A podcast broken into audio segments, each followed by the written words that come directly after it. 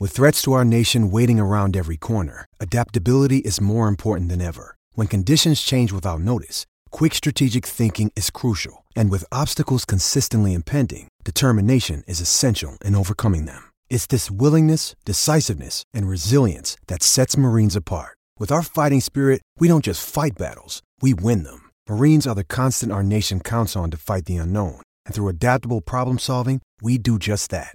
Learn more at marines.com. When you need mealtime inspiration, it's worth shopping Kroger, where you'll find over 30,000 mouthwatering choices that excite your inner foodie. And no matter what tasty choice you make, you'll enjoy our everyday low prices, plus extra ways to save, like digital coupons worth over $600 each week. You can also save up to $1 off per gallon at the pump with fuel points. More savings and more inspiring flavors make shopping Kroger worth it every time. Kroger, fresh for everyone. Fuel restrictions apply. New York is the city that never sleeps, and neither does Sal Licata. From Flushing in the Bronx to the Meadowlands in MSG, Sal sounds off on the biggest sports news of the day. Welcome to WFAN Daily with Sal Licata. Welcome into another edition of WFAN Daily with Sal Licata. Please download, subscribe, rate, you know, all those fun things that you do with podcasts. Today is a special breaking news edition as I was driving home after doing the midday show with BT, I got a text and was alerted to this article that is coming out by my friend Pat Leonard, who I worked with at SNY for a long time. He works at the Daily News covering the New York Giants, and he wrote an article that has more details on the Wink Martindale Brian Daboll relationship and Brian Daboll behind the scenes uh, as stuff has been coming out over the last week and a half or so. So I said, you know what?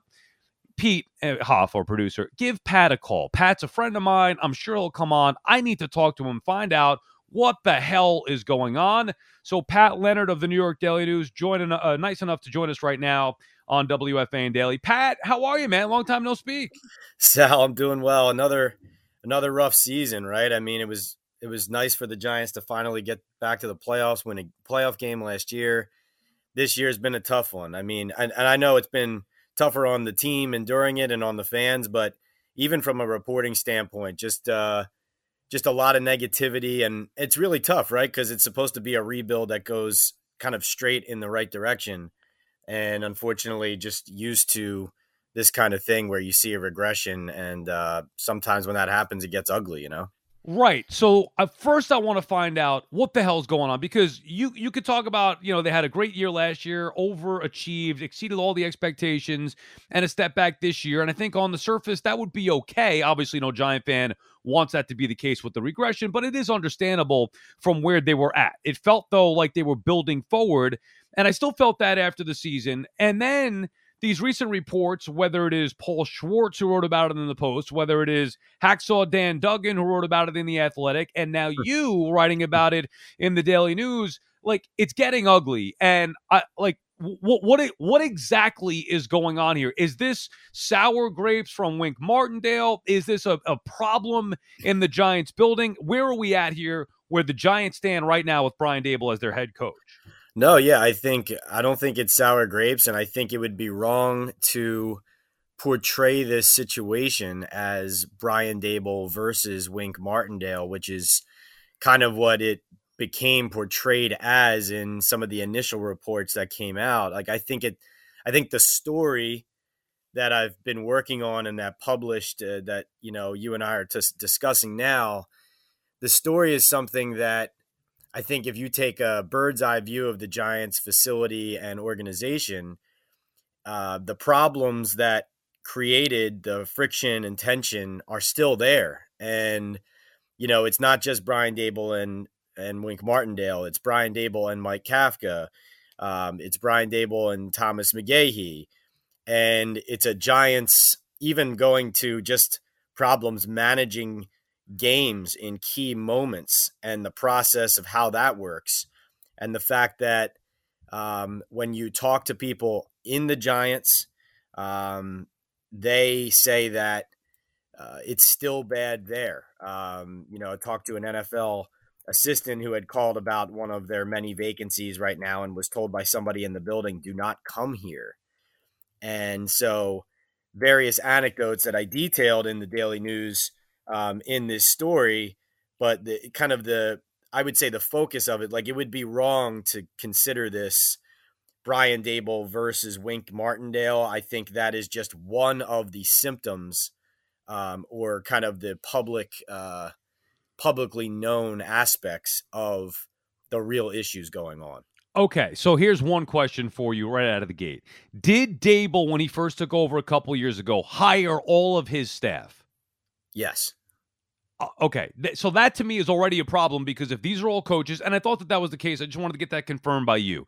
He hired all of these guys individually, and now it seems like it's falling apart at the seams. Like you said, even if it's not just Wink Martindale and you want to make it elsewhere, G- give us the the feel of why the other coaches then seemingly have a problem with a guy who brought them in.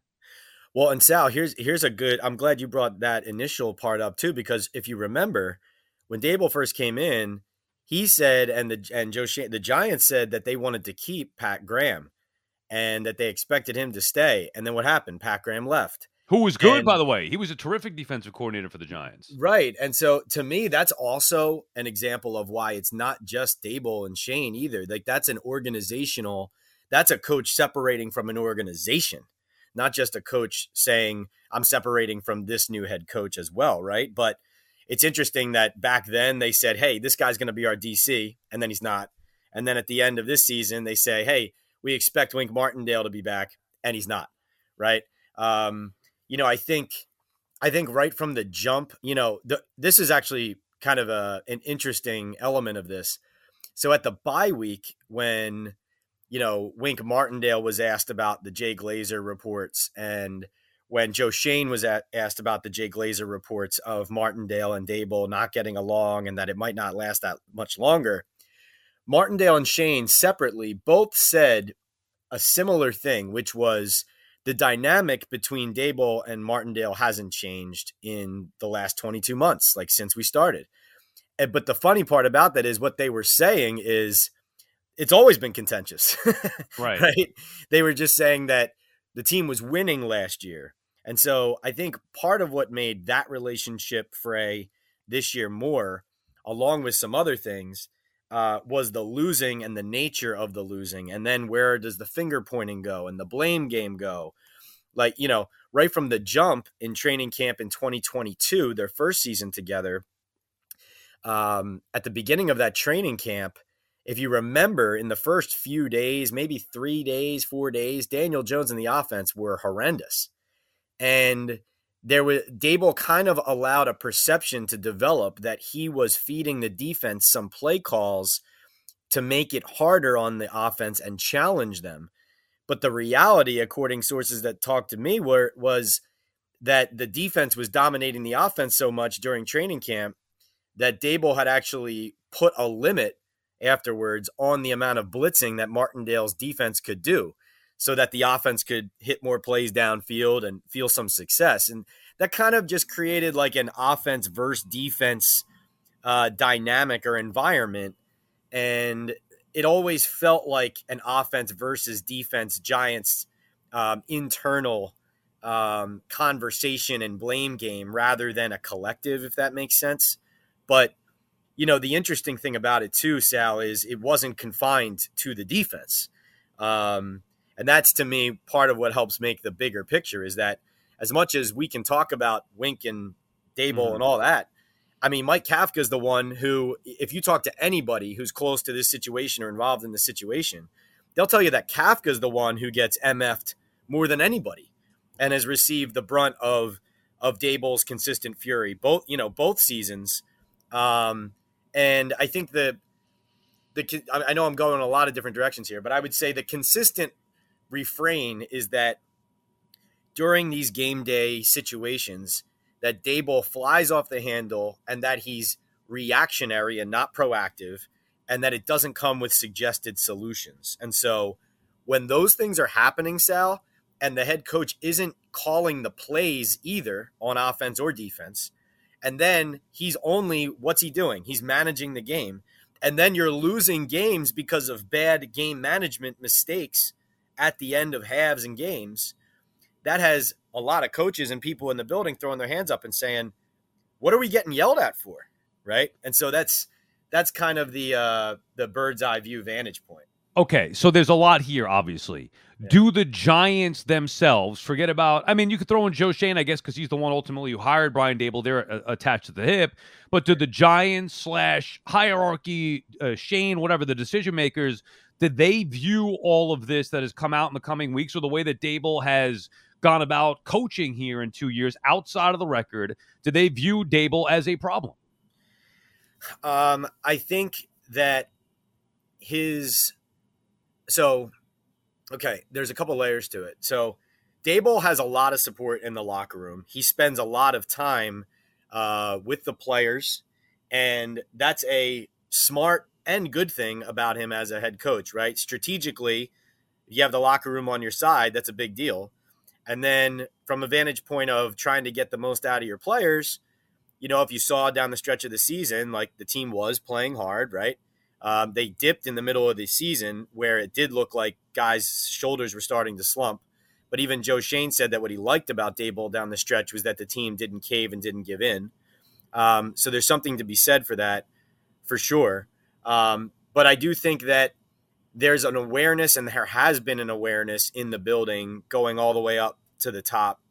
Um, at least as you and I talk here in January, at least for the past, you know, month and a half, two months around around that. Uh, about I, I, guess maybe two two and a half months um, of the fact that this was a problem. And you know, one thing that resulted, you know, Joe Schoen, and this is something part of the original reporting in my story, is that during the Giants' second game against Washington, so the one they played at Washington, that game was the start of a four game stretch where Joe Schoen, the GM, actually got on the headsets with the coaches on game day. And now there was more than one reason, you know, for that. Um, you know, he's not the only GM who has done that. Uh, you know, Nick Caserio with the Texans does it. Hmm. Um, Will McClay with the Cowboys, and and from Schoen's standpoint, you know, that's something also where you can learn more about kind of the game day communication element and kind of the reasons behind certain decisions that are made. But that was also a reflection of various parties in the building informing the general manager. And so word getting around the building and, uh, you know, th- that means up to the general manager, up, you know, that there was a dynamic that was unhealthy that needed uh, somebody's attention. So that included the Kafka dynamic, it included the Martindale dynamic, and so I think when you ask, is, is he viewed as a problem? I would say it was certainly something that was viewed as an issue that had to be monitored. Hmm. And um, Hey, it's Kaley Cuoco for Priceline. Ready to go to your happy place for a happy price? Well, why didn't you say so? Just download the Priceline app right now and save up to 60% on hotels. So, whether it's Cousin Kevin's Kazoo concert in Kansas City, go Kevin, or Becky's Bachelorette Bash in Bermuda, you never have to miss a trip ever again. So, download the Priceline app today. Your savings are waiting. Go to your happy place for a happy price. Go to your happy price, Priceline. Sal, I would say this, you know, with I got to say this the right way, but I think that the way that everything ended at the end of the season, the way that the Black Monday was handled, the way that Martindale's assist key assistants were fired, the way that um, a couple, you know, in the days after that, there was information and stories leaked that seemed to tell the team side of it. I think it's fair to say that it looked like that was um, you know, a way for people to try to manage the situation. But I think the fair way to look at this is to try to do your own work at it and just bring the the bulk of it to the public's attention, right? And so that's what I tried to do here is not not sell sour grapes from one side and not uh, sell a team's version of the truth from another. I think what I did to the best of my ability here was to try to tell people at talking to a lot of lot a lot of people with the Giants uh, is try to tell people exactly what was going on. Yeah, and, and, look, I trust your work. It's one of the reasons why I wanted to talk to you. I've known you for a long time, so I know you're a very good reporter. And you know, I, as somebody who is not in the locker room, uh, I, I have no idea what exactly is going on. I could initially see the story and say, okay, well, you know, let's say Paul Schwartz writes about it in the Post, and I see his story, and I say, well, Wink Martindale's being insubordinate, and he did this with Harbaugh in Baltimore, which is why it ended there, and he's not listening to Daboll. then I believe in the head coach. So whatever the head coach says should go. And if he fired his, you know, good buddies, the you know the, the Wilkins brothers, then I could see why he'd be ticked off. So I would side with Daboll. However, then I read your story. Uh, and I start to think, well, I mean, maybe there's an issue here if he's yelling and MFing people, and to a point where it's uncomfortable on game day, and Schoen has to listen in. You know, right. a different. This is a different. These are all different issues. So, all right, is there any chance whatsoever? Because even I brought this up. I'm a fan of Brian Daboll. I think he's a good head coach. I like his personality. I like his rough demeanor. I know I'm old school a little bit, and you know, I'm not saying you got to yell at people in the building and have everybody on edge. So I'm not there. I don't know what that's like. I don't believe that that's the case. But is there any chance that the Giants move on from Brian Daboll in lieu of one of these high end co- coaches that are available? You know what, Sal? I don't. I don't know. I, I would say. Um, and I, you know, I, I actually mentioned this in the story the other day when I, that I wrote about Bill Belichick and the fact that, you know, even though it does sound, and Sal, I mean, I'm sure you've heard this, but it the word in the league is that Bill Belichick to Atlanta is the most likely thing. However, yeah. however, that you know the idea that the Cowboys would fall flat on their face would certainly have him and others curious, and sure enough, it happened. No surprise, but it would be silly to me, Sal, for the Giants not to make that phone call or not to work the back channels on that. And I'm not saying Belichick would even want to do it. You know, frankly, I, uh, you know, I'm not sure he would unless he had full control. And I'm not sure he would get that with the Giants on how to do things, the personnel and all that. Um, but I do think if I'm the Giants, knowing what like I've reported and knowing what's actually happening in the building, I do think it would be silly not to pursue that. I mean, I have no indication like I can't answer that they would, you know, try to get rid of Brian Daboll at this moment. No one has told me that. Um, you know, one thing I mentioned in the story that uh, you know it is true. I mean, uh, throughout the last two months, and if you notice, like uh, if you go back and look at my reporting through the last two months of the season, I was constantly referencing tension that was going to build to something at the end of the year because, and you know, Meanwhile, there were others saying that the Jay Glazer report was wrong and that it was nonsense, and and uh, you can see those people on the bandwagon now. Um, but I would say that the the fact that the the fact that the Giants have been aware of this, but even during that time, Sal, that, that I got indications from some people in the building that they still believed that Brian Daboll's playoff berth and playoff win as a rookie coach still carried enough weight and built enough capital that it bought him a third season. And so I think, you know, the the indications I've received up until the point you and I are talking now is that a lot of pressure is on him in year 3. And you know, there's a lot of pressure on Joe Schoen too in year 3. I mean, especially with the offensive line how bad that's been with the lack of construction of that. So I think they're, you know, it's it's a it's a hot year for both of them. Um, but no, I can't answer in the affirmative that they're trying to replace him right now. Yeah, and I just I didn't think that you would have an answer on that. Otherwise, you probably would have reported it. I was just curious because I didn't think that there was any chance, but now it seems like it's starting to snowball a little bit. And right, right. even before your most recent column came out, you know, and the snowball continues here, I'm thinking, well, you got the greatest head coaches in the world available. Like, I don't care what team you are the Cowboys had a head coach that won a Super Bowl, McCarthy, and they could potentially be making a change. Sirianni went to a Super Bowl last year, and they could be potentially making a change. Mike Vrabel, who's accomplished more as a head coach in the NFL than Brian Daboll, he got fired. So it shouldn't just be, well, we believe in him because he won a playoff game. Now, I personally do believe in Daboll, but at the very least, you should inquire. All right, so two more before we let you go, Pat. I just want to try to clean things up a little bit. What's next? Let's say Daboll stays on who's calling the plays next year and what kind of eh, like is Kafka out? Is it going to be a whole new staff? Does Daboll change his demeanor? What are we looking at for the Giants staff moving forward?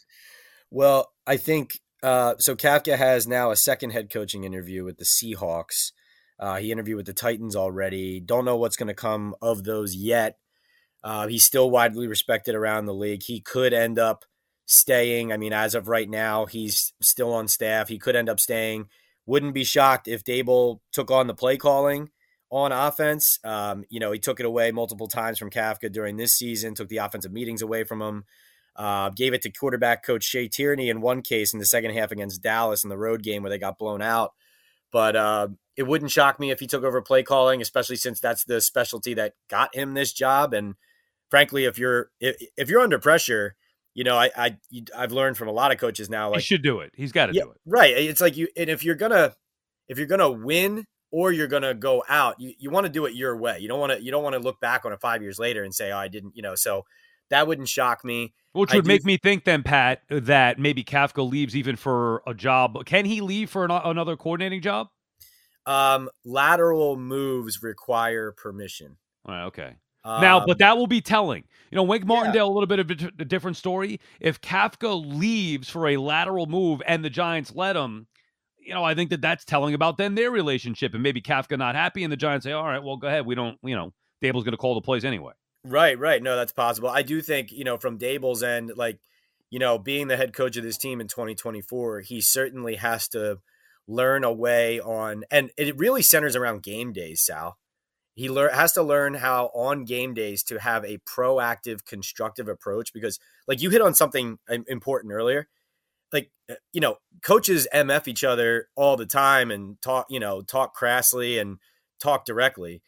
But when you're doing it to embarrass people or or you're doing it in a negative way and you're not presenting solutions and you're pointing fingers like in the Washington game as I reported he says to the defensive staff oh you're going to cost us this game just like you lost us the Jets game which is like you know uh, mm. what are we talking about here that is where that goes but where the Giants go from here I think Daboll has to learn how to balance that the competitive nature with how you deal with people and how you deal with staff. And Sal, in the here and now, it's about attracting quality candidates to some of these vacancies now too.